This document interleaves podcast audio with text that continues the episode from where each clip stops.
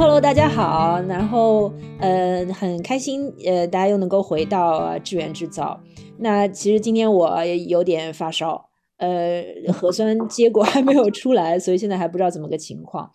但是呢，今天想到呃，我要这个。访问的这嘉宾和他的这些话题，其实我还蛮我还蛮兴奋的。我我就是带着很多的好奇，然后呢，这个话题呢，我觉得是可以做，可能做很多期，呃，就就是找一些不同的朋友，因为我自己比较感兴趣的地方呢，是那些离开广告圈、离开资讯圈的朋友究竟去了哪里，然后为什么要做出这样的选择，然后他们现在做的怎么样，在做什么样的事情，其实还是。觉得很很很有意思的一件事情，所以我们今天的嘉宾呢叫于建刚，然后呢他呃等一下我们会从他最早的经历开始聊起，但是他现在他最有意思的是他离开这个广告圈和资讯圈之后呢，其实是回到自己老家务农是吧？做农业，所以大家会觉得嗯很有意思，怎么会有这样的一个选择？我也是带着很多的好奇来跟那个于刚来聊，那要不你自己先简单的介绍一下自己？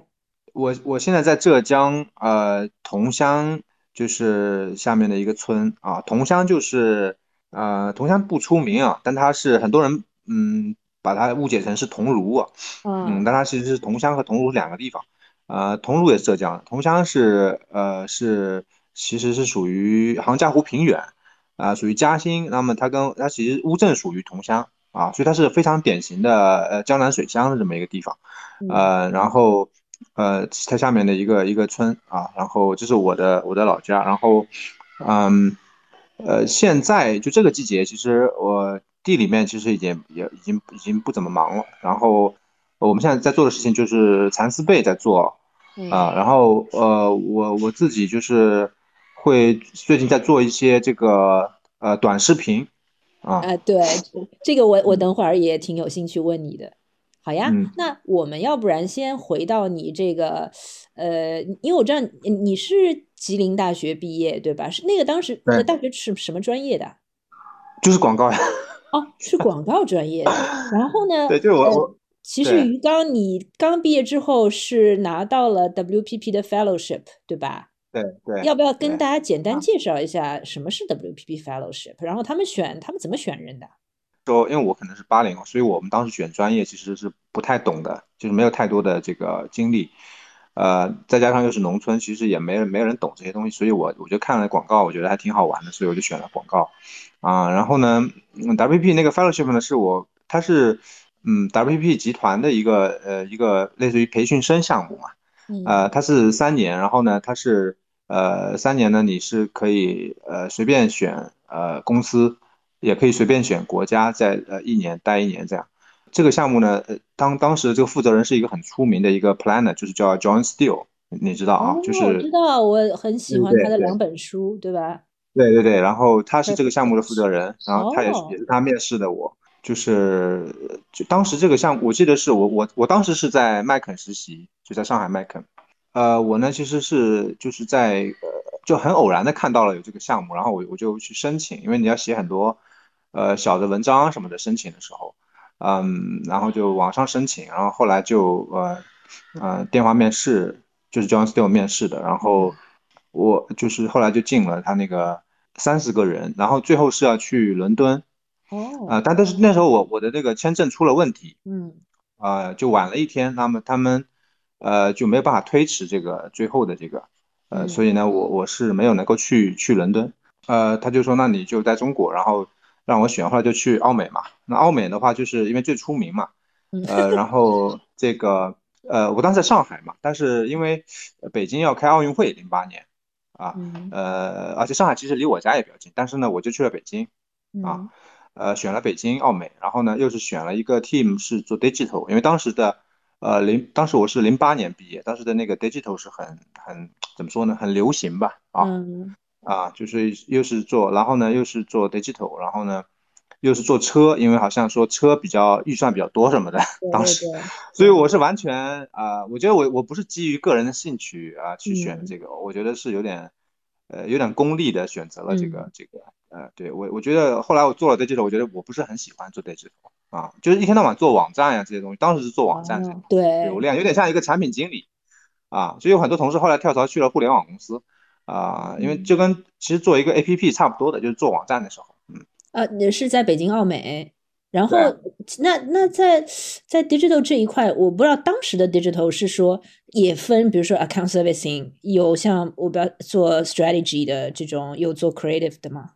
呃，有就是呃我们呃 digital，但是也也是算三六零嘛，都也呃先传统的那广告也做啊，但是算是在 digital 里边。那它是这样的，就是它这个呃呃，planning 呢，它是它叫它叫 consulting，它不叫 planning。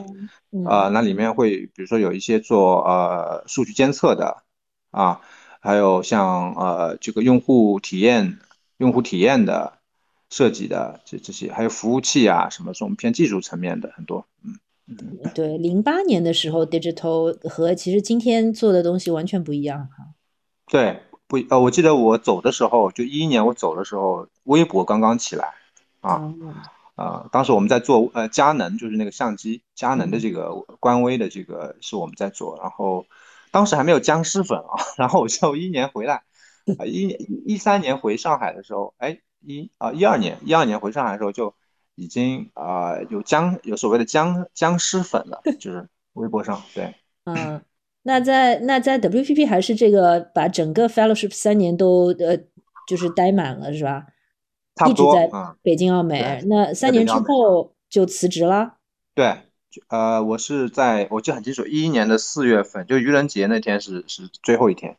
呃，一一年四呃四月一号去了，就直接去了，坐地铁去了小毛驴农场，北京的一个六环外的一个就是一个农场，生态农场。啊啊，那为什么会要有这样一个改变了？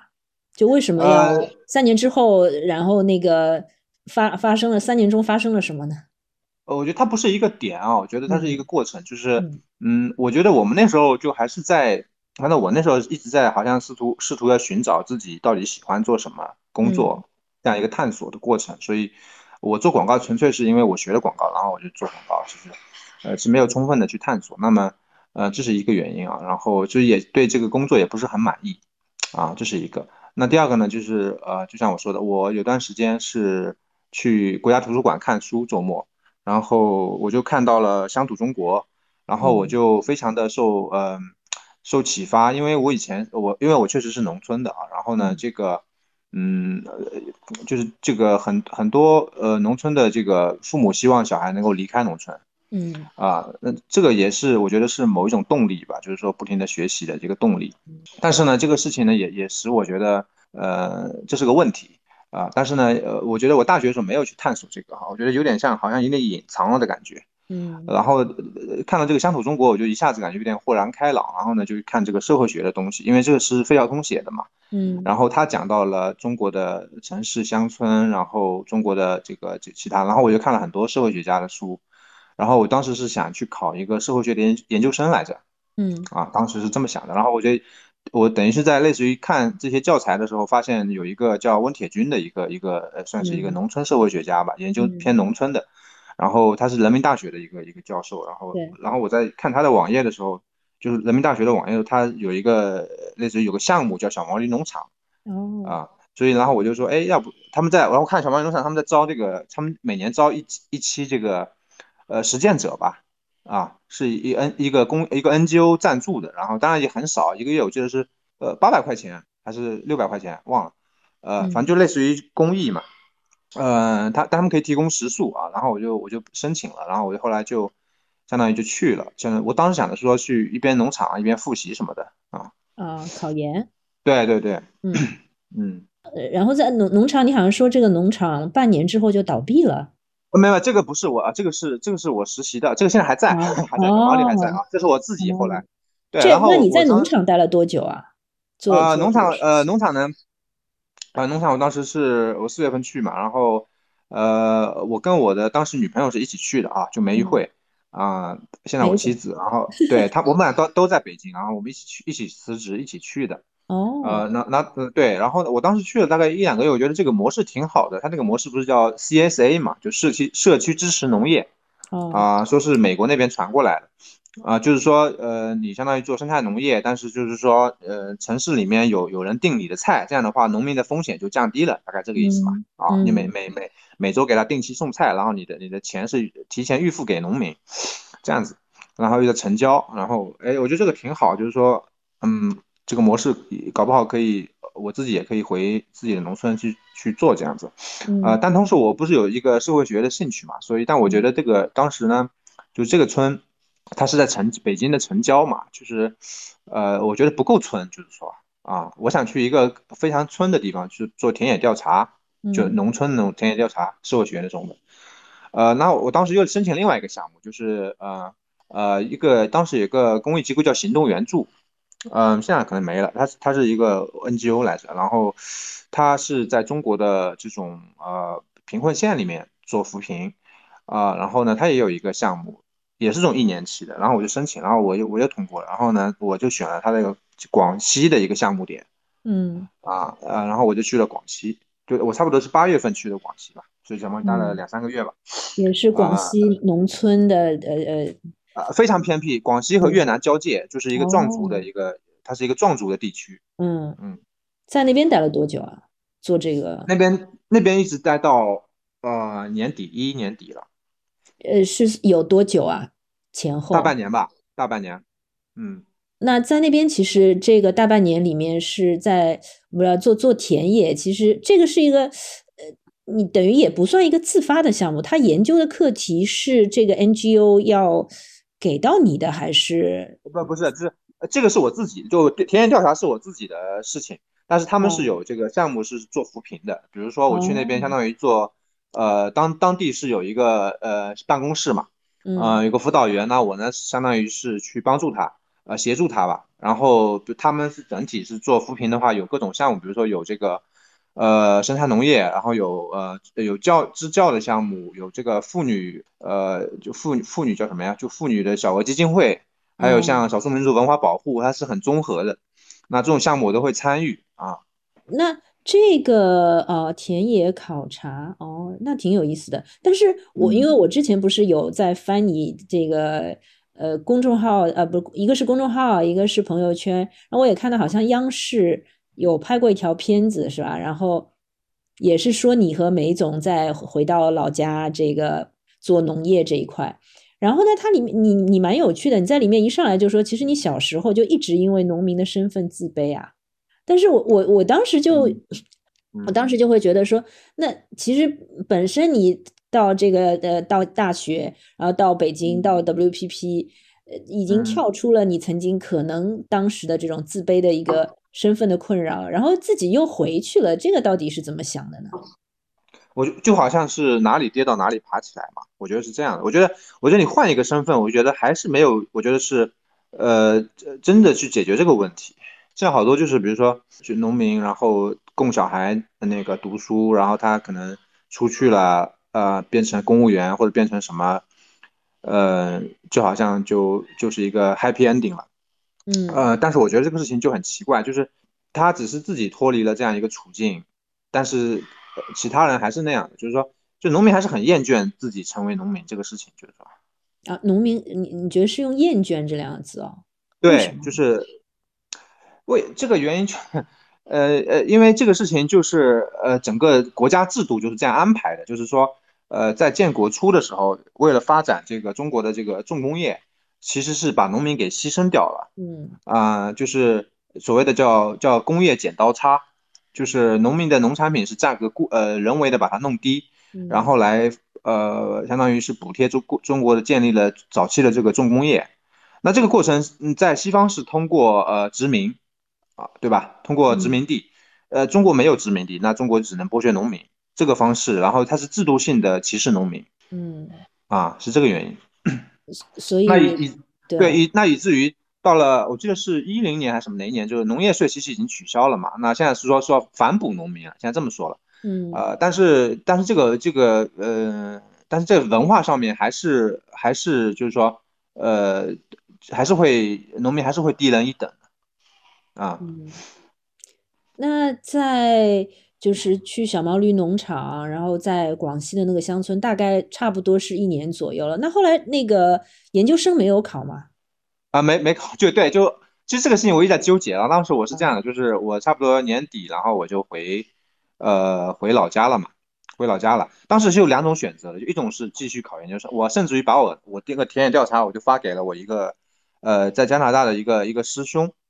然后他觉得挺好，然后他想推荐那些社会学教授，呃让然后让我翻译一下，准备考个什么托福啊什么之类的。啊，嗯。呃，他本身也是现在在应该是做什么呃教教书的，反正然后，但是另外一方面呢，我当时呃，因为其实已经呃返乡了嘛，对吧？已经回到我那个呃村里面，就对年底已经返返乡了，就想说，我当时想说，嗯，就是要不要就是说实践一下，就是说，所以这是两个，其实一直是两个不同的选择来着，呃，所以呢，其实呃。想去读进了之后就做下去了，是吧？嗯，对，但是也会哦，就会冒出来说要不要想去念个书什么之类的。其实，但是反正到这个念头，我觉得直到我觉得直到前几年才彻底取消了。比如说，我当时我记得，呃，我去北京啊，然后，呃，我有个我有个呃同学，他是在呃中央党党校呃做老师的啊，然后呢，他等于像是一个算是学术嘛，也算学术嘛啊。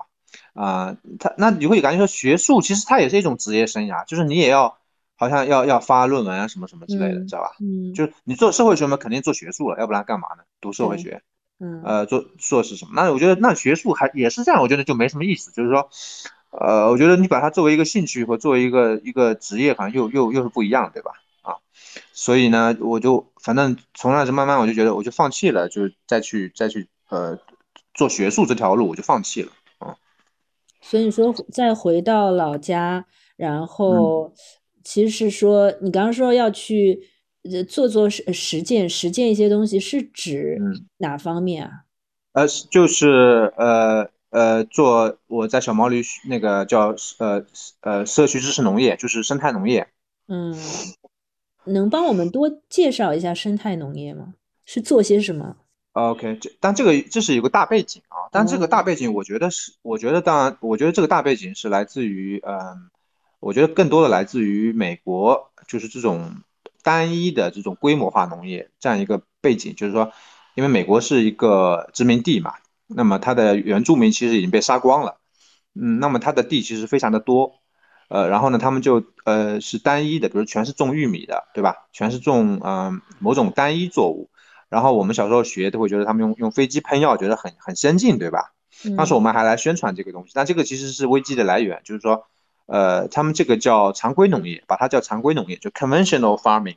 嗯，或 conventional agriculture，就是用啊，首先它是单一作物，非常大，呃，一定要用飞机，然后农药化肥这样子工业化的这个农业，呃，呃，那这个危机是来自于这里，那这种呃这种农业一旦多呢，就是会有很多的危机，比如说呃土壤。呃，不可持续，然后水土流失，然后还有粮食安全，嗯，这个，呃，当然还有现在还有转基因的问题等等吧。它它所有的这个根源都是来自于这这个这个这个农业模式，呃呃，那么还有一本很著名的书叫《寂静的春天》，嗯，好像是七十年代，对，七十年代写的吧。就是他这个作者就是美国人吧，然后他在听不到青蛙叫了，就是说在春天的时候，就是因为被杀光了嘛。嗯啊呃，那么就是这个是生态农业的一个背景嘛？那其实它是呃起源自呃呃起源自，我觉得主要是美国吧，欧洲可能相对好，因为它农它农场规模没那么大，小农会多一些。嗯，当然像像法国的那个葡萄园里面，它有一段时间也呃也用了农业化肥，发现它葡萄酒的质量下降的很很快，所以他们后来就改过来。嗯嗯，所以生态农业就是都是小农呃。自己来做嘛，它不是那种你说的，比如说是规模化的这种。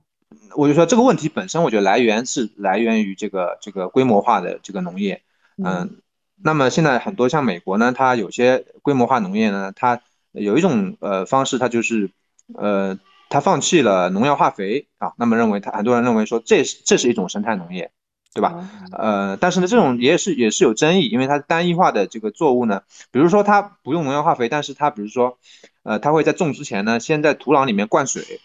啊，那灌水呢是为了把那个杂草给灌死，啊，那就不会长杂草，然后再种玉米，比如说，呃，但是呢，这种方式呢，其实你这样一看，其实也并不那么的生态，对吧？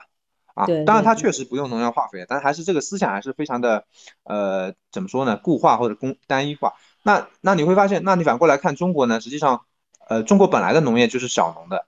呃它就它本身是不存在这种问题的。当然后来也是农药化肥进来之后，也慢慢的出现这种问题。呃，然后呢，现在也是呃很多的农村土地在集中啊，然后呃农民基本上都上楼了，都拆迁了，然后呃越来越集中，它可能会呃逐渐会出现美国这样的问题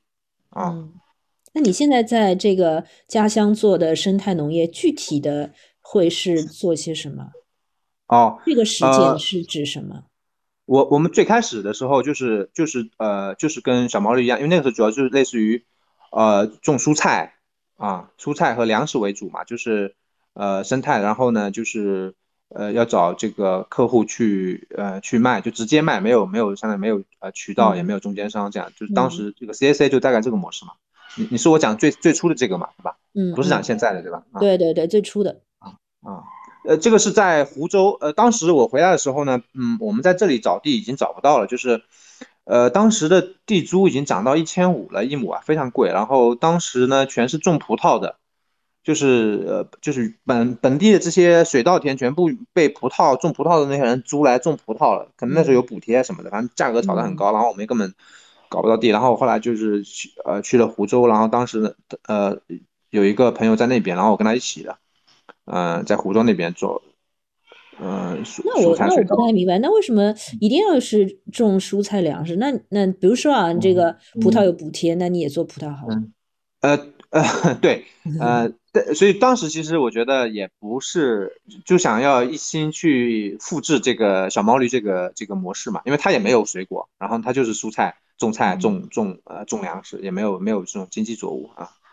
哦，所以他这个就是是真的，那个时候是自己就是完全的亲力亲为去呃呃做，就是所有的耕种啊、播种啊、施肥啊，就全部都是自己来。啊，对，当然呃自己的还不够，因为他我觉得是二三十亩吧，二十肯定还要找呃找帮工一起，但是肯定自己也要做的啊。哎，那我问问，其实你小时候。有自己真正的种过地吗？因为我猜，我乱猜啊，我猜想，像你是肯定也是好好读书的这样，然后父母也希望你离开这个农村的。我不知道你小时候其实他们有让你自己去种过地吗？你真真的去做这个实践的时候，其实是一个像全新的新手，还是呃，这都是熟练的？肯定不是熟练的，肯定不是熟练，就是他们让我做过啊，这个事情很有意思，就是。呃，我我小学的时候呢，我妈是逼着我去种田的，啊，就是说，她会说你农民如果种田都不会的话，以后你会饿死，就没人谁来养你呢，是吧？他是很生气的这样说，然后让我去种田的。那个时候他还就是说，他不指望我能通过念书能够能够能够能够呃做另外的工作，啊，他没他他没有这个指望，懂意思吧？啊。那正常来说，农民的小孩肯定还要变农民嘛，就还要学会种地了，这样子。嗯嗯，但是后来就是可能就是我我的这个成绩还可以，后来他们也没有再逼我去种田了，所以我其实我没有熟练掌握这个技能。嗯，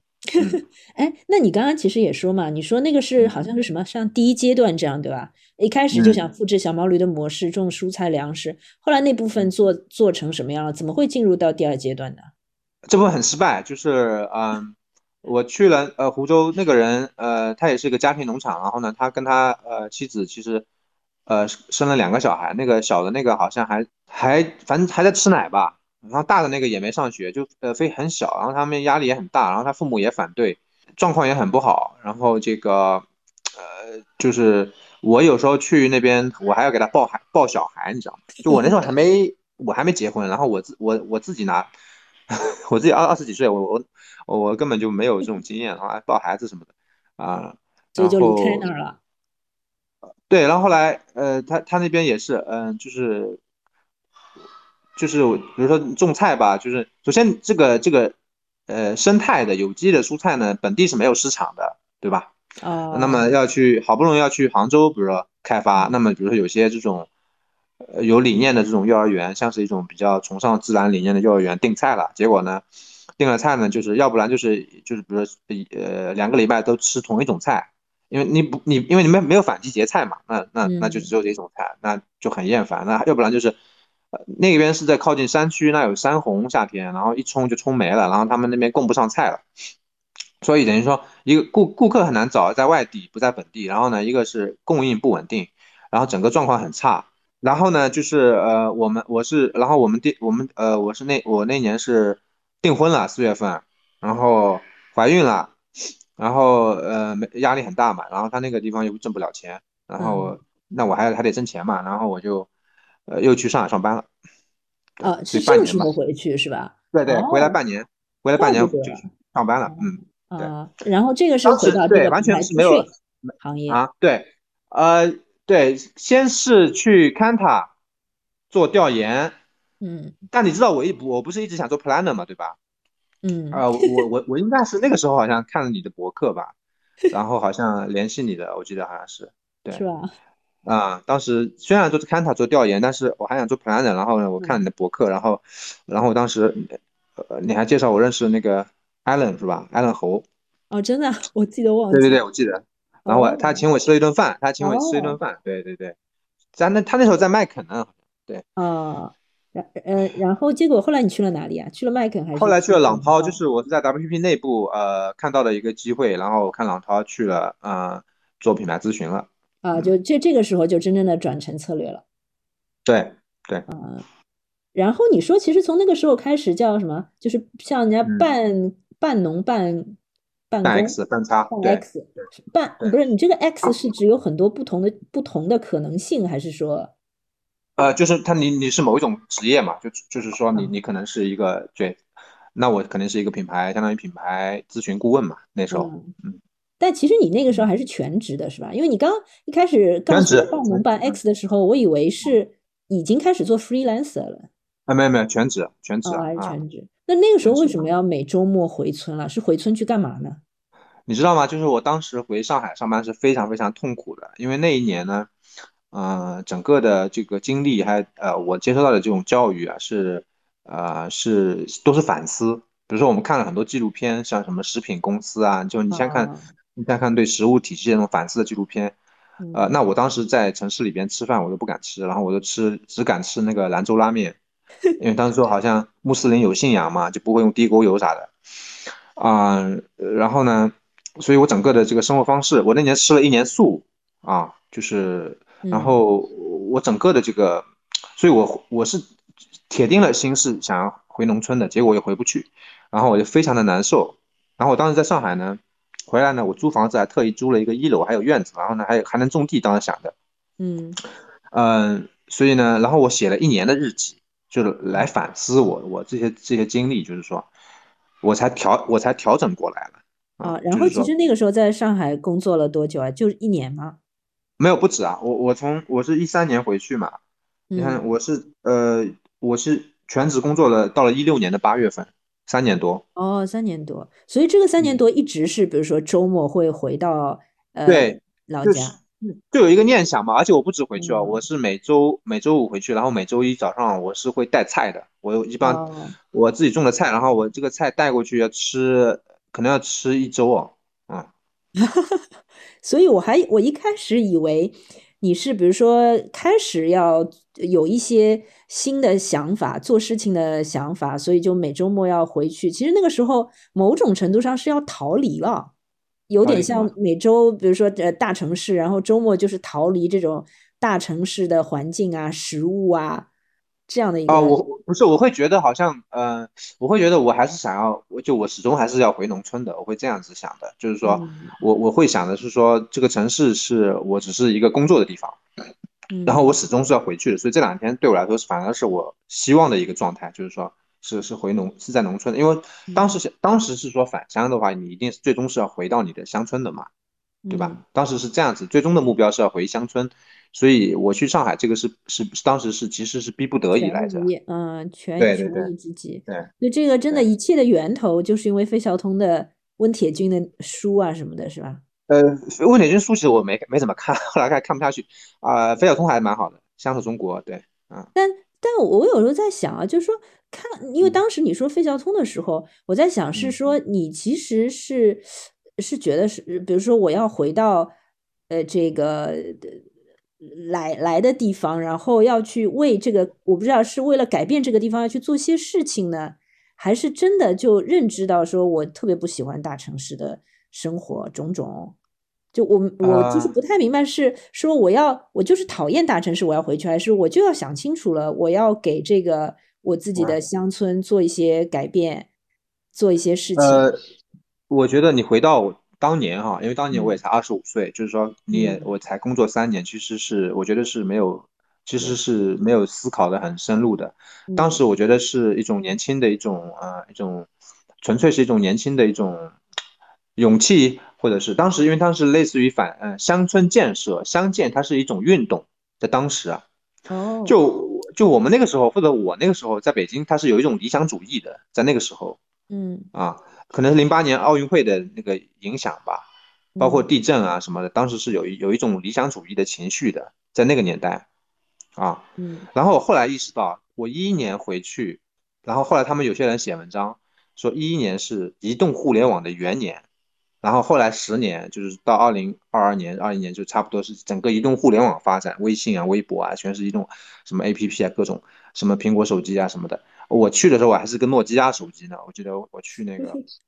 呃农村的时候，所以呃，就你会发现那个年代还是有一些理想主义的。我觉得整个的氛围啊，嗯。那为什么三年朗涛三年之后就下定决心，我就是要回乡了？那那个时候有没有很明确的知道？那我回乡到底要去做什么？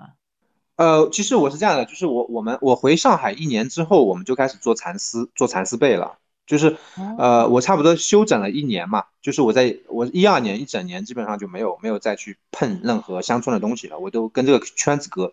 呃，就屏蔽了。我我写日记反思，但是我在一三年的时候，呃，我我然后我记得就是呃春节的时候，嗯，就。就非常呃非常偶然，就是我那时候孩子不是已经生了嘛，嗯嗯，非常偶然，就是说要不要做蚕丝被，就是说，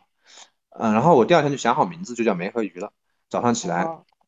做做蚕丝被这事儿，其实是因为你们就是你们那边是就是桑蚕的，对对对，这是个传统手工艺，就是说对，就是我们本地的就是传统文化就这样的，像我们自己盖的也都是蚕丝被。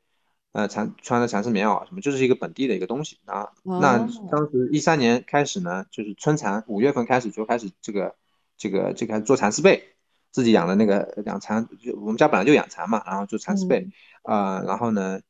呃，相当于嗯，一三年开始就是就是就是说我们自己的那个就不是呃种菜了，就是说这个农业是我们本地的一个一个传统特色呃传统农业啊，就是蚕桑。所以是在一三年开始啊，所以呢，我其实相当于啊，还在上班的时候，有差不多两三年时间，呃，是同时呃在做我自己的那个呃梅和鱼的这个这个蚕呃蚕桑呃丝绸的这个项目。对，嗯，对，就是梅和鱼是你太太姓梅，然后姓鱼，其实就是梅梅雨鱼，对吧？对对。对对，其实就是你们现在这个品牌，然后这个品牌下面现在是主要是蚕丝被，还有些什么样的这个产品啊？呃，主要是蚕丝被啊，但是呢，我们其实想要做的是，你现在概括起来，可是叫可持续的一个呃丝绸生态体系，很多人叫桑居鱼塘，但它没有那么那么的简单，好像挖个鱼塘，它其实很复杂，就它里面都有呃，比如说我们现在还有呃杭白菊，嗯，那还有榨菜。啊，那为什么会有呢？就是因为榨菜本来它是呃套种在这个桑树林里边的，啊，那像桑树林呢是呃冬天是叶子不多嘛，因为冬天掉了掉了嘛，那阳光正好可以透进来，那么我们这个时间点呢是种桑呃种榨菜，那么到四月份呢榨菜挖起来就做榨菜，我们这里是斜桥榨菜的产区嘛，啊，上海人应该知道，江浙沪沿斜桥产区差不多有九十年的历史，嗯。那到四月份，呃，挖出来之后呢，正好桑叶就开始大起来，然后正好养蚕，啊，然后呃，杭白菊也是，就是用用这个用羊粪啊。那胡杨呢，本身又是这里的一种羊，就是说，呃，这个胡杨呢，又是它可以吃这个桑叶，就是多的桑叶，然后它也会吃蚕沙，嗯，呃，然后羊粪又可以回填，就是它是一个很好的一个嗯生态系统，啊，嗯，呃，这个生态系统呢，现在是嗯。就过去吧，过去的呃几十年的发展呢，这边工业化、城市化发展很快，基本上已经基本上已经已经瓦解的差不多了，啊，嗯，就是呃支离破碎的感觉啊。对。那那其实为什么你那个时候，包括现在，其实一直在做嘛？是嗯我不知道对这件事情有一个什么样的目标或者愿望，希望做到一个什么样的程度？因为我看你好像是公众号什么上面也写到，就这种蚕桑文化，然后哦传统生活好像在瓦解。其实我也有一个好奇啊，就是比如说所谓的这个蚕桑文化里面的这种传统生活，会是对今天我们就现现代人来说，还适合这样的生活吗？是一种什么样的生活？为什么会这么渴望它能够，我不知道是保留下来还是还是怎么样？嗯，就是说，我觉得它是需要，嗯、它是需要，肯定是需要去调试的，对当代生活啊。但是呢，它有些，我觉得它本质性的、精神性的东西很多是可以借鉴的。那现在的问题是什么呢？这个世界的问题就是，呃，它是都在讲可持续嘛，对吧？可持嗯续呃商业、可持续呃时尚、可持续文化都在讲可持续什么碳排放啊这些东西。可是可是你会发现，本身它就我比如我们这个蚕商这个它这个系统本身它就是一个解决方案，但是他就他就他就不知道为什么就被拆散了。就是你比如说，他很多人呃有一个现在有个新的概念，我是刚听说，今年叫再生农业，也是美国传过来的。那这那这个是个什么玩意儿？我了解半天，就是说，嗯比如说它有些具体的措施再生农业，那比如说你你你在冬天的时候，地表最好不要让它是裸露的，因为一旦裸露呢，阳光一照，水一那个水土就流失了。好，那你要种上覆盖作物，你反过来想，那我们桑树林里面本来不就是种了榨菜，不就是不就是再不就是再生农业吗？就是它就是呃地表就不裸露了呀，对吧？所以它有这些东西，它就是它这它这个已经在操已经在操作了，就是说它这些新的东西，其实在中国以前它已经在操作了。那过去它之所以呃，我觉得它它这个体系崩溃的原因，我觉得有这种呃城市化、工业化比较急嗯促的原因啊，我觉得肯定有。那第二个，它的那个生态的价值，其实过去是没有能够呃被看到，或者是它它到今天也是很难变现的。所以像像你，我不知道，像你们现在这个村子里面，因为你们不是传统这个蚕桑啊什么嘛，养蚕啊什么，现在还是每家每户会去做这件事情了。但是呃我们的做嗯法和别人有什么不一样吗？你你们的做法？呃，你说谁？我们自己家吗？对对对，你们自己，因为你不是如果啊村子里每家每户，其实在呃要可能养蚕的时候，大家呃很多家人家都在做同一件事情了。但我不知道，就是你们现在的做法和别人家其实会有什么不一样吗？是是这样的，现在养蚕的人已经呃越来越少了哦，啊。对，然后这是一个啊，呃，那第二个呢是都是老人家，如果还在养的话是老人家，所以他是没有，就是说年轻人是没有呃没有去做的。那我们首先要呃我们我们我们是可能是唯一的年轻人还在嗯这个养蚕学养蚕，因为这是要要去继承的，是这是第二个。那第三个呢？呃，像我们杭白菊啊什么的都是，呃呃怎么说呢？都是呃生态种植。那现在好多其实都都它都已经不种了啊。那种了当然也也是会，呃会用会用这个农药化肥啊什么的啊。所以你这个是我菊用农药化肥吗？我们不用的，我们不用啊。我哦，我啊、对我们是不用的。然后嗯然后这但这个是只这个，我觉得你要更看一个更大的一个一个情况啊，就是说，呃，嗯通常认为的江南这个蚕丝产区，呃，这个已经你可以说是已经是瓦解不复存在了，已经哦瓦解了。对，那现在大部分的蚕丝都产自呃呃呃这个这个西部中西部，那他嗯们这个产的方式呢是不一样的，它那个方式是工厂化的一个呃蚕丝的一个生产方式。呃，那个工厂化的方式呢，它的最终的走向是要实现饲料化、车间化、二十四小时养蚕，就是你以后呃蚕是要吃饲料的，然后它是它是不吃桑叶，然后你也不需要种桑叶。啊。哦，但这样做出来的东西和现在想，就我们呃，我觉得呃，我们单从消费者的角度啊，这个嗯其其实有差别吗？还是或其实也也感感受不出来？嗯，有差别，就是说，呃，现在呢是这样的，就是说，嗯、首先它吃饲料那个蚕呢本身是另外一种蚕，就是它是呃基因上都要改变的，啊，这是一个，呃，那么呃第二个呢就是说蚕丝本身呃是是是不一样的。当然，你肉眼是看不出来的。消费者如果在店里面摸这玩意儿，你是看不出来的。但是，就像土壤的这个微生物嗯一样的，就是说，你看不出来，不等于它不存在。就是说，它是现在还没没办法检测出来。嗯啊，对，然后呃，对，就是呃，这个事情就是这样的，就是说，要讲可持续，那那之所以蚕丝它这个东西，呃，传统的方式好，就是我我除了讲那个生态体系，还有一个原因是它种桑树。那现在他们是呃呃，它在工业的环节，比如说你你你跟棉或者跟什么一样，都是要要消耗一些能源，嗯，对吧？但是因为你你种桑树呢，它这个呃桑叶因为很大，然后它呃它的这个它这个碳是是可以吸的，然后呢呃相当于你可以完全去呃扣掉你在你在工业环节的这些碳排放，然后还能有有正正向的一个一个存在，所以它在整个的产业里边，它是一个。呃，可持续的一个一个一个纤维，就是说啊，原因就是因为它还还种桑叶，啊种桑树，嗯，但是，一旦如果你你变饲料的话，它其实不需要种桑树啊，其实就是就是玉米啊，就是大豆啊这些东西，嗯嗯。那问题是，比如说这样的可持续，因为你刚刚说可持续丝绸生态体系，但问题是，就是我不知道你会不会有一种无力感，因为。可能也就是就是你们在这个村里面，你有有可以有可能推广开来吗？这个可能我因为我自己的想法，可能一己之力是比较难的，是吧？还是要政府政策啊，这种扶持啊之类的。呃，我我村里面很难，我觉得就是村里面你别说什么可持续，你让他们养蚕，他不他就是说年轻人是不会养的。然后呢，呃年年老的呢，就是就是就是他是因为习惯，然后他就是这样。但是，一旦有一个外力，比如说他的房子拆了。对吧？呃，那么他就不会养了。就是说是这样的，就是说，而且我我们现在是这样的，我们现在也也，我我也不指望说这个这个东西是要多大，嗯，多大。那我现在自己，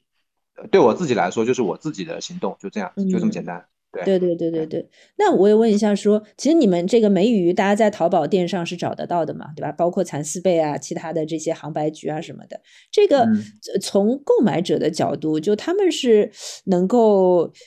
这个我们怎么说？appreciate 就你们做呃这样呃这件事，比如说因为我比如说可持续啊，然后这样的东西，他们会 appreciate 这样的，比如传传统的呃手艺啊、工艺啊这样的东西。他们主要我觉得是质量吧，就品质，他是能感觉到这个东西呃耐用性啊这些。可持续我觉得只是少部分吧，啊，而且我们。淘宝，嗯，淘宝上你是看不到，呃，可持续。淘宝上我们好像只有蚕丝被，但是只有在我们的微信，就是我们的信息比较全的，其实是微信上边。嗯，呃，但淘宝是比较，我觉得淘宝是比较简单粗暴的，就是说它很难去，对，它很难去比较丰富的去去传递一些信息的。对，但是反正呃呃，大部分应该就是质量吧，啊。嗯，明白。所以我也看你。就好像这两天，我看前两天那个在朋友圈里发说买了什么设备是吧？拍拍视频的设备，为什么要开始做视频啊？什么？其实我觉得蛮有意思的，是你你在那个视频里面都跟大家在讲说什么，呃，什么长的什么丝，短的丝啊，什么这个为什么要采用这个方法？主要是说可能也是推广自己的这些产品和品牌了。这个问题是这样的哈，其实短视频也很早就出现了嘛。我我当时在在千岛湖养蚕的时候，一九年就已经有抖音了。当时有人建议我做直播什么的，当时没有做。我一直没有做，这个原因是，呃，我们的产量一直一直是一直是比较呃，因为手工你知道，就是产量是一直就这么点，就是就卖了就就根本就没有量来卖，你懂我意思吗？对，啊，所以那我当时想说，那我做这些东西也没什么用啊，因为我有人买我他也买，就是我的量我产量跟不上，你懂我意思吧？嗯啊。呃，那就是，所以当时我我一直没有做这些这些太多的这种这种东西。那后为什么现在做呢？就是我两个原因啊，一个原因是我发现，呃，我们的渠道的伙伴，就是我们有一些呃渠道合作的伙伴，呃，其实我们也已经合作很多年了，对吧？呃，但是呢，直到他其实到我们家里面来看过我们怎么做产品，他才真正理解我们这个东西怎么做的。所以之前那些，呃，他们就完全没理解，就是。嗯，就是说，呃，怎么意思呢？就是说，呃，还最后还是得靠你自己去去去，呃，去去去向你的顾客去传递到底你们是怎么做，你的信息是什么？就是，呃，别人是很难的，因为这东西比较复杂，就是这个这个蚕丝这个东西啊，很复杂。对，呃，这是一个。那第二个呢？呃，就是当时我们去有一个游学，然后有个有个老师说，你这些东西要做啊，你传播要做，就是说你你东西不一定跟得上产量，但是你你的这个东西，你的你的传播一定要跟上，就是一定要走在前边。他的意思是，就是说，要不然你你的声音会被别人就是说呃呃盖过去，或者说都是一些错误的东西，反正就是这样也不好。那我觉得呃我觉得有道理。蛮混乱的，是的。对，然后我就那我就有道理，那我就就不不一定要就是说形成。好像你产量有了之后，你再做传播，我觉得没必要。就是我就想想通了，然后我就来做了。嗯，就哎，你你和那个梅总，你太太这边好像分工是不是蛮明确的？你基本上是在呃，也不是，就是呃，传播啊，什么对外推广啊，呃，理念啊这种东西，好像你会管的多一点啊。你太太好像蛮多是在这个什么产品啊，就是产品，她她自己好像我觉得还是很有心得的。对她做产品啊，我们的产品都是在她做的，然后对她主要就是产品吧，然后跟客户啊，对。但我我我是觉得你们俩还算真的是很幸运啊，就是一般这个真的是心心心念正好是一样的，不然你到了一个大城市，而且还是北京、上海这样的城市，找了一份其实看上去颇不错、很多人梦寐以求的工作，然后就这么放弃，又回到了。老家这个真的是大家想法要完全是一样的。我我我就有个比较 比较有意思的问题是，如果就是说你比如说当时没有没有你太太这个人，没有结婚，你觉得你当时会留在大城市吗？我不知道哎，就是说，呃，没有结婚呀啊啊，这个不好，我这个我不知道哎，这个不好说。对对对，这真的不好。但我我但是呢，就是说返乡这个决定确实是我做的啊，然后。嗯，他他是一直是相当于是我我让他去小毛驴，然后我一起去的，然后回来我们也是一起回来，就是说，但这决定全是是我全部是我做的。这听上去很大男子主义。嗯呃不是啊，其实不是这样的，就是说，嗯，怎么说呢？就是我以为是这种你你应该应该不这么说啊，都是你决定。这这个动机是在我这里，就这么说吧。对，就我是有动机的，他没有动机。对，但是我觉得能够支持啊，再回到农村啊，从大城市回到农村啊，我觉得这个也一般的人来说不可能心里一点波澜没有的吧。所以我觉得有时候也，你们俩还真的是，就感觉就是这种天生要走到一起去的人。哎，我我也想问问，就是因为我有看到说你。你之你之前说你小时候的你妈会赶你去什么种地嘛，对吧？说说农村一一定要种地，但后来呢，就是说你说你父母至今都不喜不喜欢你帮忙农活啊什么的。那那你当时从这个大城市，从北京，从上海又回到农村，他们什么反应啊？他们不知道啊，就是我我从北京辞职，我是没告诉他们的。我我在广西啊，农场他们完全不知道的。对。就是有有一次剧烈的冲突，是我呃年底回来的那一次啊，就是我说我要种地，然后我弄地什么的，然后他们当时是很剧烈，但是我也我也很剧烈，然后我还是去湖州了，但是这个是他们完全知道的，然后所以这次之后呢，我们我们双方我觉得都很难受，很难受。我俩不是又去上海上班了嘛，嗯，呃，那上班之后，那我一六年呃走的时候，他们其实是不知道我辞职了，就我又辞职了，对他们不知道，那么。嗯，这是一个。那么第二个呢，就是说，嗯，那我当时他们不是经常能见到我了吗？因为回来，对，那我那因为当时有那不是有电脑吗？那你说在电脑上工作，哎，他们就以为你还在工作。然后我，对，然后你时不时出去一下，哎，出差什么的，啊，然后他们就以为你在工作。这样子的话就没有那个没有冲突。但是，呃，但我就是对，然后我不是一直不断表现出来对这个养蚕啊这些兴趣嘛。嗯，跟他们学啊干，然后我妈就一直不想教你，不想你不想教这个事对她老觉得我还要想死灰复燃做农业，然后，嗯，非常讨厌我，就是说问东问西的，对，非常讨厌啊。所以，所以现在呢？现在也是一样的，就是。那你蚕丝被不是已经做算也也做了蚕蚕丝被他们他们认为是我我我我妻子在做。哦，那他们觉得你现在是在外面上班啊？就我还在朗涛，他们觉得我还在做做这个，对他们会这么认为。只是说这个这个不需要每天去坐班，就是在电脑上。他们是这样，电脑，因为他们就认为电脑很神奇，就大概这么理解吧。然后我整个农村的人都这么理解，他们会说啊，你这工作真好，就不用去呃不用去那个办公室，电脑就能搞定了。嗯，所以到现在都还没有能够完全的接受你来做呃这个回来做这件事儿啊。对，呃，就是今年有一个特殊情况，就是呃，我不是嗯之前养蚕都不得不去千岛湖嘛，是为了自己自己能够完全养养。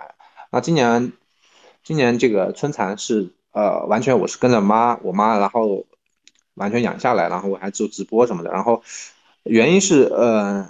呃年今年年去年年底的时候，上海有一个纪录片又要了拍纪录片，然后呃他我妈也看见了啊，然后后来不上海不是封城了嘛。啊，这个纪录片是拍你的是吧？对他要来拍，然后呢，对，然后他封封城了，然后我就跟我妈说，呃，说他们封城了，上海来不了，因为他也知道上海封了，然后呃，我他们让我帮忙拍，嗯，那其实我是在直播，你知道吧？我在直播，他们我说他们在让我帮忙拍啊，然后要问问题，然后我妈就同意了，这样子哦，还要找这么多借口的，我以为你现在其实都已经很稳定了嘛，没有没有没有完全没有完全没有，然后。采杭白菊也是啊，那几天我也在采，采了，今年采的比较最最久了，每天都从早到晚采菊花，啊，那么就是一个原因，就他们确实来不及了，然后他们就那个腰啊，就老了之后确实就说，对他嘴上说你你不要帮忙帮忙，我我就硬着来，他们他也就让我做，然后就他们确实身体已经老了，就说，嗯，但呃，那我你你觉得啊，这个也快十年对吧？回回乡之后也有十年了。差不多在那个时间里面，觉得有过想要说我想再回到北上广这样的念头。我即便回来呢，我也是说，呃，来挣点钱，就说我我这个又干不下去了，又要又要挣钱了，可能是这个原因。就是说我没想过要真的，我我就是说我没有想过要在城市定居，我我始终想的还是要在乡村，我是这样想的，就是说。对，嗯，乡那乡村到底给了你什么城市里面完全没有的东西啊？其实不是给了我什么没有，就是我认为乡乡村就等于我自己，嗯，就是我的一个身份认同，大概是这样，嗯，因为这个我觉得从小，我觉得这个，嗯，就我这个返乡跟很多人不一样啊，因为很多人可能，呃，是很多是追求田园生活呀，啊，呃，压力大，然后还有有些人可能是。真的是创业啊！现在真的是创业，现在弄弄个乡村，弄个什么民宿啊，对对对，项目项目然后我前两天还在跟同学呃同事说，就有点像农村小布尔乔亚生活。啊，对对对，这种现在很多的啊。但你比较不一样，你是真的回去做农事了，对吧？对，我对，就是我我是希望就是说这个我是就是说嗯，我所以就是说对我来说，乡村就是就就是一个身份认同是一个，然后。嗯，这是一个很个人的一个一个原因啊。然后，当然你你现在说说的一些呃，那你比如说那外界的这个呃呃对外界的作用，就是我刚才讲的那可持续的这个东西，确实是能靠这个东西能够呃，我觉得是能够落地的，就是而不是空讲的，就是说啊嗯落可持续的这个文化。然后还有就是我你讲那么多乡村振兴，最后都是弄一堆民宿，呃，就是没有人种地。你知道吗？就是没有人养蚕，我觉得这个，呃，就我不能影响别人，怎么？那我自己就是说，我自己起码我要把这个祖传技艺要学会，就我我是这样想的，对。嗯。哎，那我问个问题，哎，你你现在是一一个儿子，后来两个啊，两个两个儿子，对。那万一啊，就是他们长大了，说我不要待在农村，我我要去城市，那其实还是没有传承了。这个我没事的，这个我觉得没事。就是说我我不干扰他们，呃，我不我不强制他们呃的选择。我觉得到我这，就我说我我能保证的就是我自己了。就在我在我这里这里可以传承，而且我觉得这个传承肯定是要呃要做很多创新的，就是不不只是他们那个老一辈的那个东西要学会，就是养茶这些，但是还要很多创新的，不然你是你是很难的。哦，没，比如能举个具体一点的例子吗？其实我我觉得我们可能对这个就完全没有概念。比如说老一辈的传统的这种做法里面。你为什么要去做这样的创新？嗯，怎么样的创新？呃，怎么样的创新啊？我首先，你你在你在这个呃知识层面上，你在认知层面上就要呃就要去跟世界接轨的嘛。就像我说的这种再生农业啊、生物多样性啊这种新的价值的东西，你要跟世界接轨嘛。那老的农民又讲不出来这些东西了，嗯啊，所以这个要不停的学习啊，就我要我要不停的学习啊，我我就是不停的要。呃，要要就是学动新的东西，然后这是一个，然后第二个呢，比如说，呃，新的，比如说，嗯，像我们养蚕呢，嗯，现在，呃，上海，呃，呃，之前不是有个有个养蚕那个蚕丝的那个展览吗？你记得吗？就是那个有个艺术家专门养蚕的一个艺术家，哦，就那个叫叫什么，在在那个天台山的，哦，天台山的那个那个，对，他是一辈子养蚕，然后做做了一个艺术家，嗯，哎，我说养蚕还能变艺术家啊？然后我觉得可能最后我这玩意可能也变行为艺术了，变成。对，其实我看你朋友圈里面，你好像很多时候都在各各种什么论坛啊、上课啊，各种的。啊，对，这种因为这学习嘛，然后就是，嗯，就是，然后你你比如说你养最后养蚕，你比如你你可能就你自己养养养这么点蚕，那这个蚕怎么变成，呃，变成产品，对吧？啊，那可能又是不一样的一个产品，啊，比如说你你可能还要往下，比如说做呃。做这个缫丝，呃，这种工作坊啊什么，因为现在人又喜欢这种工作坊这种形式，那以前农民又又又不会搞这种东西，搞缫丝工作坊是要干嘛？那对的，就是开放给就是现在有现在对现在有一个有一个群体吧，叫织女这个群体，不知道知不知道？对，现代织女，他们喜欢这种手工的这种东西哦啊，在国外是挺多的，然后现在中国也有了，然后就是。自己呃烧丝，然后这样子织，慢慢织，对他们来说是一种解压吧，可能是。对，就也也是你刚刚说的嘛，就是这种呃传统生活里面，对吧？有些能够对抗现代生活过大的压力呀，过快的节奏啊那样的东西。对，这个是。然后那这样的话，我相当于我们养蚕就是可以后续这个工作坊什么也都可以做。哦。啊，就是对这样的话，我们在这个呃在这个经济上是可以可持续的。嗯，对我本来想问一下这个问题，就是关于这这一块的效益的问题。因为你说有时候什么，因为你刚刚自己提到说是没钱了嘛，又又回去什么对对对接活啊之类的，所以现在整个这一块的效益是基本上已经稳定下来了吗？我觉得不能亏，我我觉得不能说亏钱，但我觉得呃，我觉得挣钱也很难讲。我觉得我觉得我觉得挣钱，我觉得可能也正常，可能也就。呃，像梅玉慧，她可能可以养活他吧。那我我觉得我我自己，我要要再养活另外一个，我觉得够呛。嗯，那这个会对我对小孩子有这个，我我不知道啊，算有担心吗？因为包括乡村的这种教育资源啊，包括你能够，呃，你想上，尤其是上海，对吧？大家出了名的卷都，这个小孩鸡娃啊什么的。那对你来说，这方面会有这个心里面的压力吗？啊，我还好，教育还好。我我记得我有一次去上海交流，他有个人就老反反复问我，这个小孩教育怎么办？就回农村。呃，这个我其实我完全不担心，这个就是看你怎么定义教育了。就是，呃，就是说，对我我我并不认为教育是，呃，学校有有多好啊什么的，就是说应试的这种应试的这种能力啊什么，我并不觉得是这个，就是说。呃，很大一部分还是要靠这个家庭，嗯啊的家庭，然后，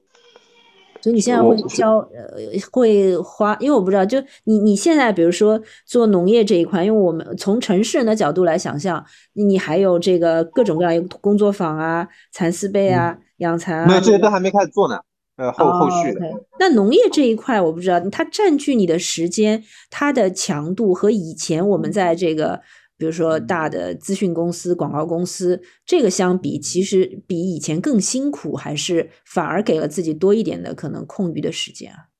哦，这个还挺有意思的啊！我我觉得可，我觉得我觉得应该是咨询会会占的时间更多吧。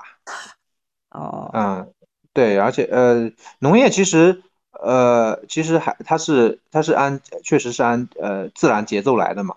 呃，像冬天其实是没有的嘛，像我们一直要到四月份才会才会种种杭白菊开始，然后五月份养蚕，嗯，然后水稻是六六这个夏天，然后这样子，它就是这样的。然后而且你可以，你来不及了就那就少种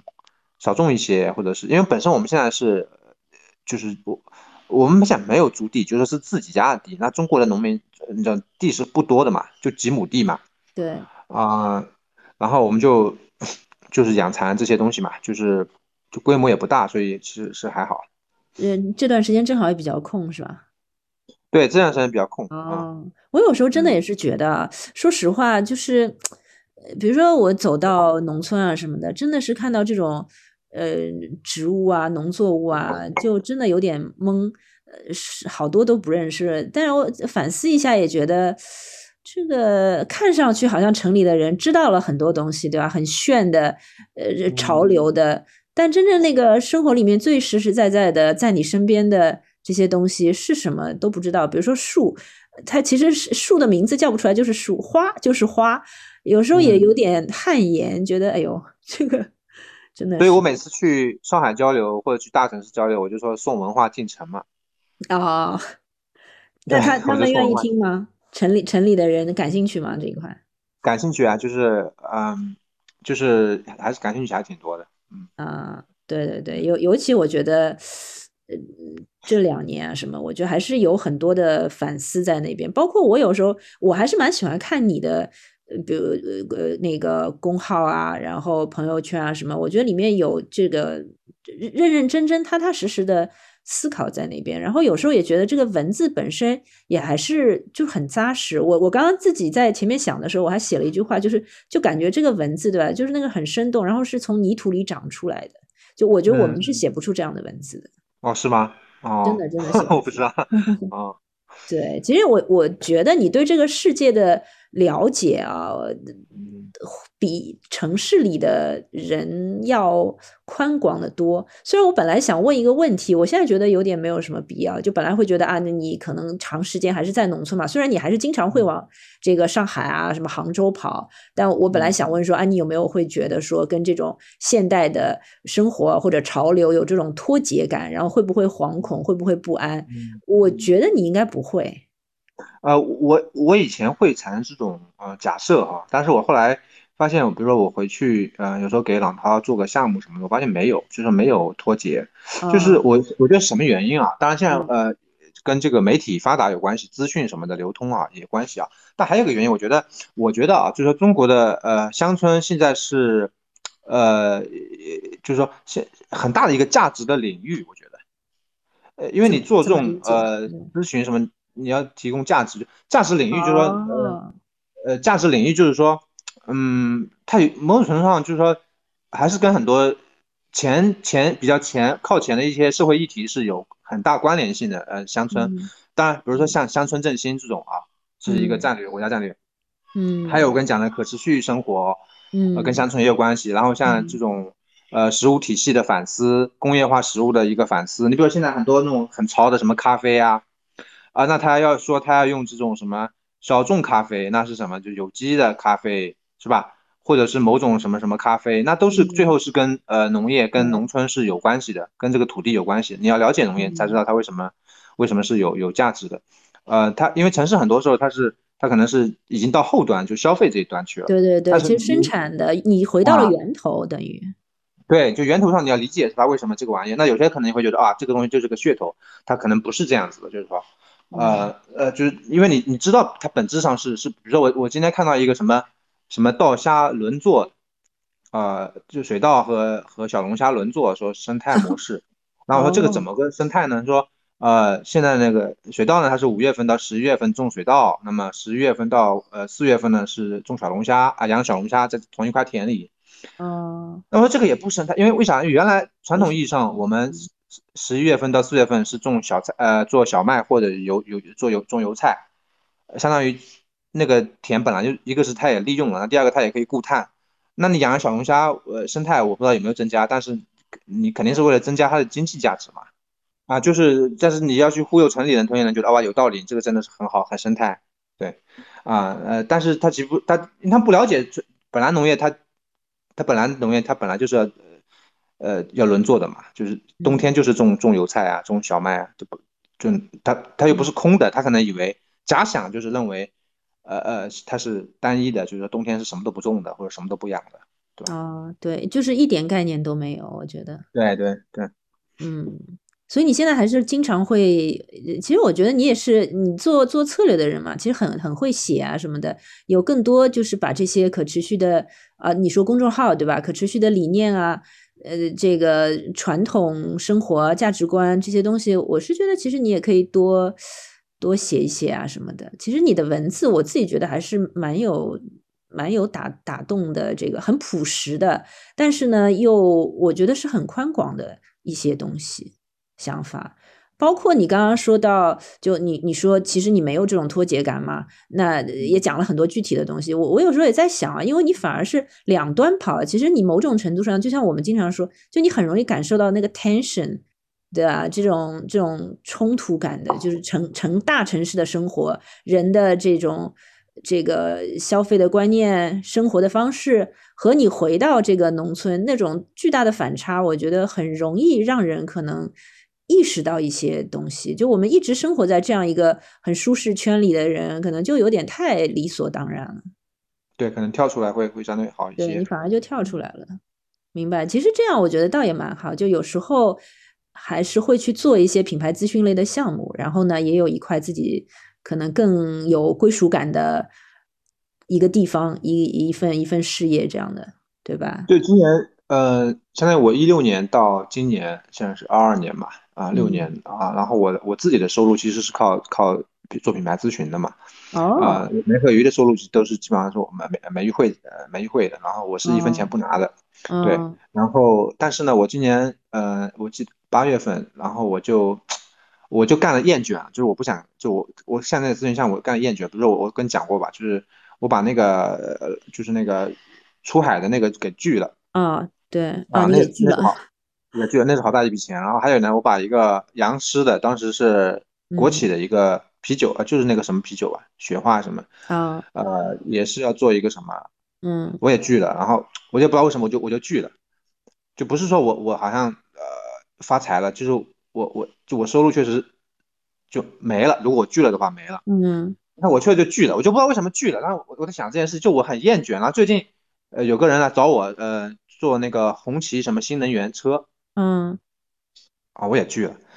就是为为什么？就我对我在想这个问题，就是说，呃，我觉得没有意义。就为什么没有意义呢？因为你一看这个事情就是不靠谱的，就是红旗这个车本来就不靠谱，然后新能源现在更不靠谱，我觉得没什么意思做这种事情。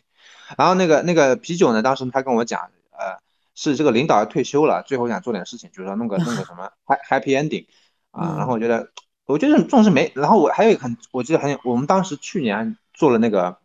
呃，就金山。WPS 的那个品牌定位，跟杨特一起做的，然后是我做的，然后结果去年就冒出事情来，他们侵犯什么用户隐私啊，你知道哦，用 WPS 对，说窃取用户隐私什么的，然后我觉得，那我做这个东西干嘛？就是说，除了我挣点钱之外，就我觉得，我觉得没什么没什么意思，懂我意思吗？就我有，就我有我，就是说我时间是有限的，那我给我我做他们的事情，虽然我挣钱了，但是我觉得是没有价值的。就我我有我有这个感觉，嗯啊，我有这个感觉，就是说，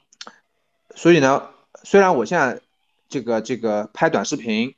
呃，这段时间，还有之前是做播客，今年做了好多播客，啊，是不挣钱的，但是我我觉得这件事情是有价值的，嗯，我现在是到了差不多这么个阶段，但是我还要找到一些挣钱的方式，就是说，但是挣钱呢，我也自己觉得是这个事情是有价值的，我现在这样就是说，现在这么一个阶段啊。啊，我我我刚刚听你说什么厌倦了，我以为，我想我当时想，我想怎么你会做 freelancer 会做的厌倦了？原来是这个项项目本身。其实我我你讲的时候，我有点说惭愧吗？好像有点惭愧，因为我肯定很明确的知道，我们很多时候，比如说真的也就是呃这个项目接下来明知道没什么意思，但想着说啊，那就这个项目就的那个目标就是赚钱。是吧？就是你有时候还真的是在这个钱的面前，你就算了，就跪一跪吧，就就那种。我觉得我已经算是蛮理想化的一个人了，但是对，就我 我现在已经受不了了。就是我大概这个已经一六年到现在已经六年了嘛，嗯呃，但前期我也我也是我我基本上都接的啊，呃，杨特、杨氏那些项目就很多也是国企啊什么的，我也都接的，啊。然后今今年上半年做做了两个，然后就我就下半年就反思了。当然，反正疫情啊，各种原也都有原因。我我就在想这个问题。当然，我也是我是一个人嘛，不像你们是个团队，我一个人嘛就无所谓。然后，呃，当然经经济上会有一些，好像有点自己自己就就有点压力。但是，你太太不给你压力的是吧？他没有，他他他他不给我压力。然后，太好。嗯，对，然后嗯，就像我说的，就是你的时间有限，但是呢，我说了，就是说在乡村。这样一个一个领域呢，其实是有很多的，它是一个价值领域是很大的。就是你很多事情可以做，但是呢，他他是确实是他没没有没有没有没有现金，就没有钱来给你，嗯啊，你像包括我们做那个播客，就乡村里确实有很多的事情可以是可以做的，包括我参加那些种子网络那些培训啊，这呃，但这个培训班本身是 NGO 的培训啊，就是它是不需要我花钱的，但是我也我也不挣钱，就是我要花时间进去，嗯但我觉得这事情都很有意思，本身事情本身是很有意思的，但是它确实就是不挣钱或者没钱。但是像乡村建设这一块啊，就是说，其实你你前面讲到那些东西，也会嗯让我有这个意识，就是你说到，就是传统的东西也要创新啊，要跟上啊，所以它本身对这个人的，比如说呃年龄、受教育程度，其实要求还蛮高的。就我我也不知道啊，就是是现在大家回去这一块的差跟你差不多年纪或者比你年轻一点的人有多吗？嗯，看你怎么定义啊，就是说，嗯，因为我们当时回来的时候，十多年前是没有国家是没有乡村振兴这个战略的，那现在嗯是有了之后呢，是有很多钱进来的，但是那些钱进来之后呢，实际上是很多热钱啊，很多人追逐这个钱来的，来到乡村呢，其实他，我我觉得他其实也，我觉得他心也不是很纯粹啊，就是说，嗯，热钱会拿来做些什么？比如说搞基建，就是搞基建很多。啊啊，就搞基建，很多整村拆迁，然后弄几个民宿，呃，然后就是就是搞就是搞旅游呀，就是你就跟乡村有什么关系？没什么关系啊，跟原来乡村嗯没关系嗯嗯啊，所以呃，就像我们比较纯粹的确实不多，因为确实很难你回来，然后你说乡村振兴，我当时呃好多人跟我说，哎呀，你现在有个人跟我说乡村振兴，你你终于有这个乡村红利了，你看国家推了乡村振兴，我说红利在哪里？我没有红利，就是嗯，就是。怎么说呢？就是，嗯，都比较急功近利，我感觉啊，对，对对对，无论无论是政府啊，还是这个这个这个嗯好多做嗯乡建的团队本身，他嗯很多做乡建乡建团队，他也是原来本身是做做，其实本他是做房地产的，你可以这么说。哦，对，就是我我觉得的确是，就是它整个时代的氛围，对吧？大家追求的东西、价值观还是那样的时候，这个地方不可能变成一块净土的，所以它也也有点像说借着政策，然后变成一个新的风口。呃，有机会就就就来投资，也还是往这个方向去的，嗯。是哎，那最后我们说说那个吧，因为时间也有点长了。嗯就是嗯我是说你的那个团力结构这个播客吧，我还是蛮想嗯让更多的朋友能够知道，这个是我看到你们是有很，就是那个看上去就有很多相同志愿的嗯投身嗯乡村建设的年轻人吧，在一起做这样的事情。那你要不要介绍一下这个播客？啊、没问题啊，就是呃，我们团队结构呢，是我们这个呃团队呢，其实大家有认识，可能也差不多十年了。我们可能算是比较早的返乡的，然后也比较纯粹的。然后我们最开始做这个播客的原因呢，是就是大家想定期的聊一下，就内部聊一下，对，哦，大家互通一下这个消息，然后学习相互学习一下各自的状态。就腾讯会议，然后每次其实我们在做这个播客之前，我我们之前一直都有有聚会的，呃，嗯对，但那个聚会呢，就是在疫情前多，然后疫情后呢就少了，然后呢就，呃，就就是说，那么就在线上，那么就后来我我那我说我要不做个播客，因为我是听播客，他们其实不怎么知道播客这东西嗯啊，然后呢我就说做个播客，然后我们就从节气开始聊，然后就主要是最开始就服务于我们自己，就是说我们自己想聊，然后自己相互这个增进了解，自己想聊这种东西，大概是这这么个意思。但是你做播客的时候，它不是必然就是从呃呃呃，就是本来是对内的，然后有一个向外嘛。那那个向外其实也呃有有什么像这个想法吗？就希望说，就你们没有就我们内在的，对，我我们开始是没有太多的期待，就是说，呃，就是说，呃确实是那那就我们我们关心什么，然后我们就聊什么，呃嗯就基本上都这样。然后我们的生活什么样，我们这个季节种什么。那现在很多听的人呢，他可能，嗯、他是本身可能想要返乡或者喜欢这种自然的生活，很多听的人确实也本身也是一些，呃，新农民，就是说比较多的。嗯，就像我们刚刚开始的时候，你有问说我们的播客是多少多少这个频率更新，然后我不是也问你吗？我觉得特别好玩。然后刚刚于刚跟我说，他们那个团力结构的播客是根据节气更新的。对，根据嗯，就是呃，我就是现在马上要冬至了嘛，嗯啊，挺有挺有意思的。但是你你们其实你说本来你们会线下聚会，但是我。当时我听了几期，蛮多人是蛮远的，在比如说四川啊这种地方。对，就是我们比如说以前呢，就是说，呃，我们年底有些会有一些呃年底会有一些聚会，一般会去比如说广州啊或者什么地方。哦。啊，就是对我们这个呢，原来我们是有一个呃有一个平台叫呃沃土可持续农业呃中心啊，那这个中心呢就是说。原来是一个一个 N NGO 呃，那那个赞助，后来赞助没了，啊，赞助没了呢，就现在就也没有人支持我们去这个机票啊什么的就没了，啊，当然跟疫情没有关系。然后，呃，然后那个原来那个负责人呢，就就阅历嘛，其中一个主播就去了，呃，深圳一个一个呃一个屋顶农场去管管屋顶农场去了，呃，还管一个市集，就是说深圳的一个一个呃农夫市集啊。嗯。好呀，明白。因为今天也已经蛮长时间了，我我觉得啊，就像我跟你说的，就其实对我来说，这个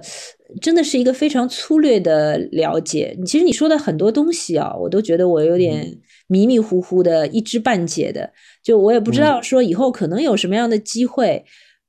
可能更加。深入的，然后更加贴近的，能够看到一些东西，也也希望你这边能够提供 感兴趣的同学这样的机会，我觉得也蛮有意思的一件事情。嗯，是我我们可能嗯，怎么说呢？就原来一直是，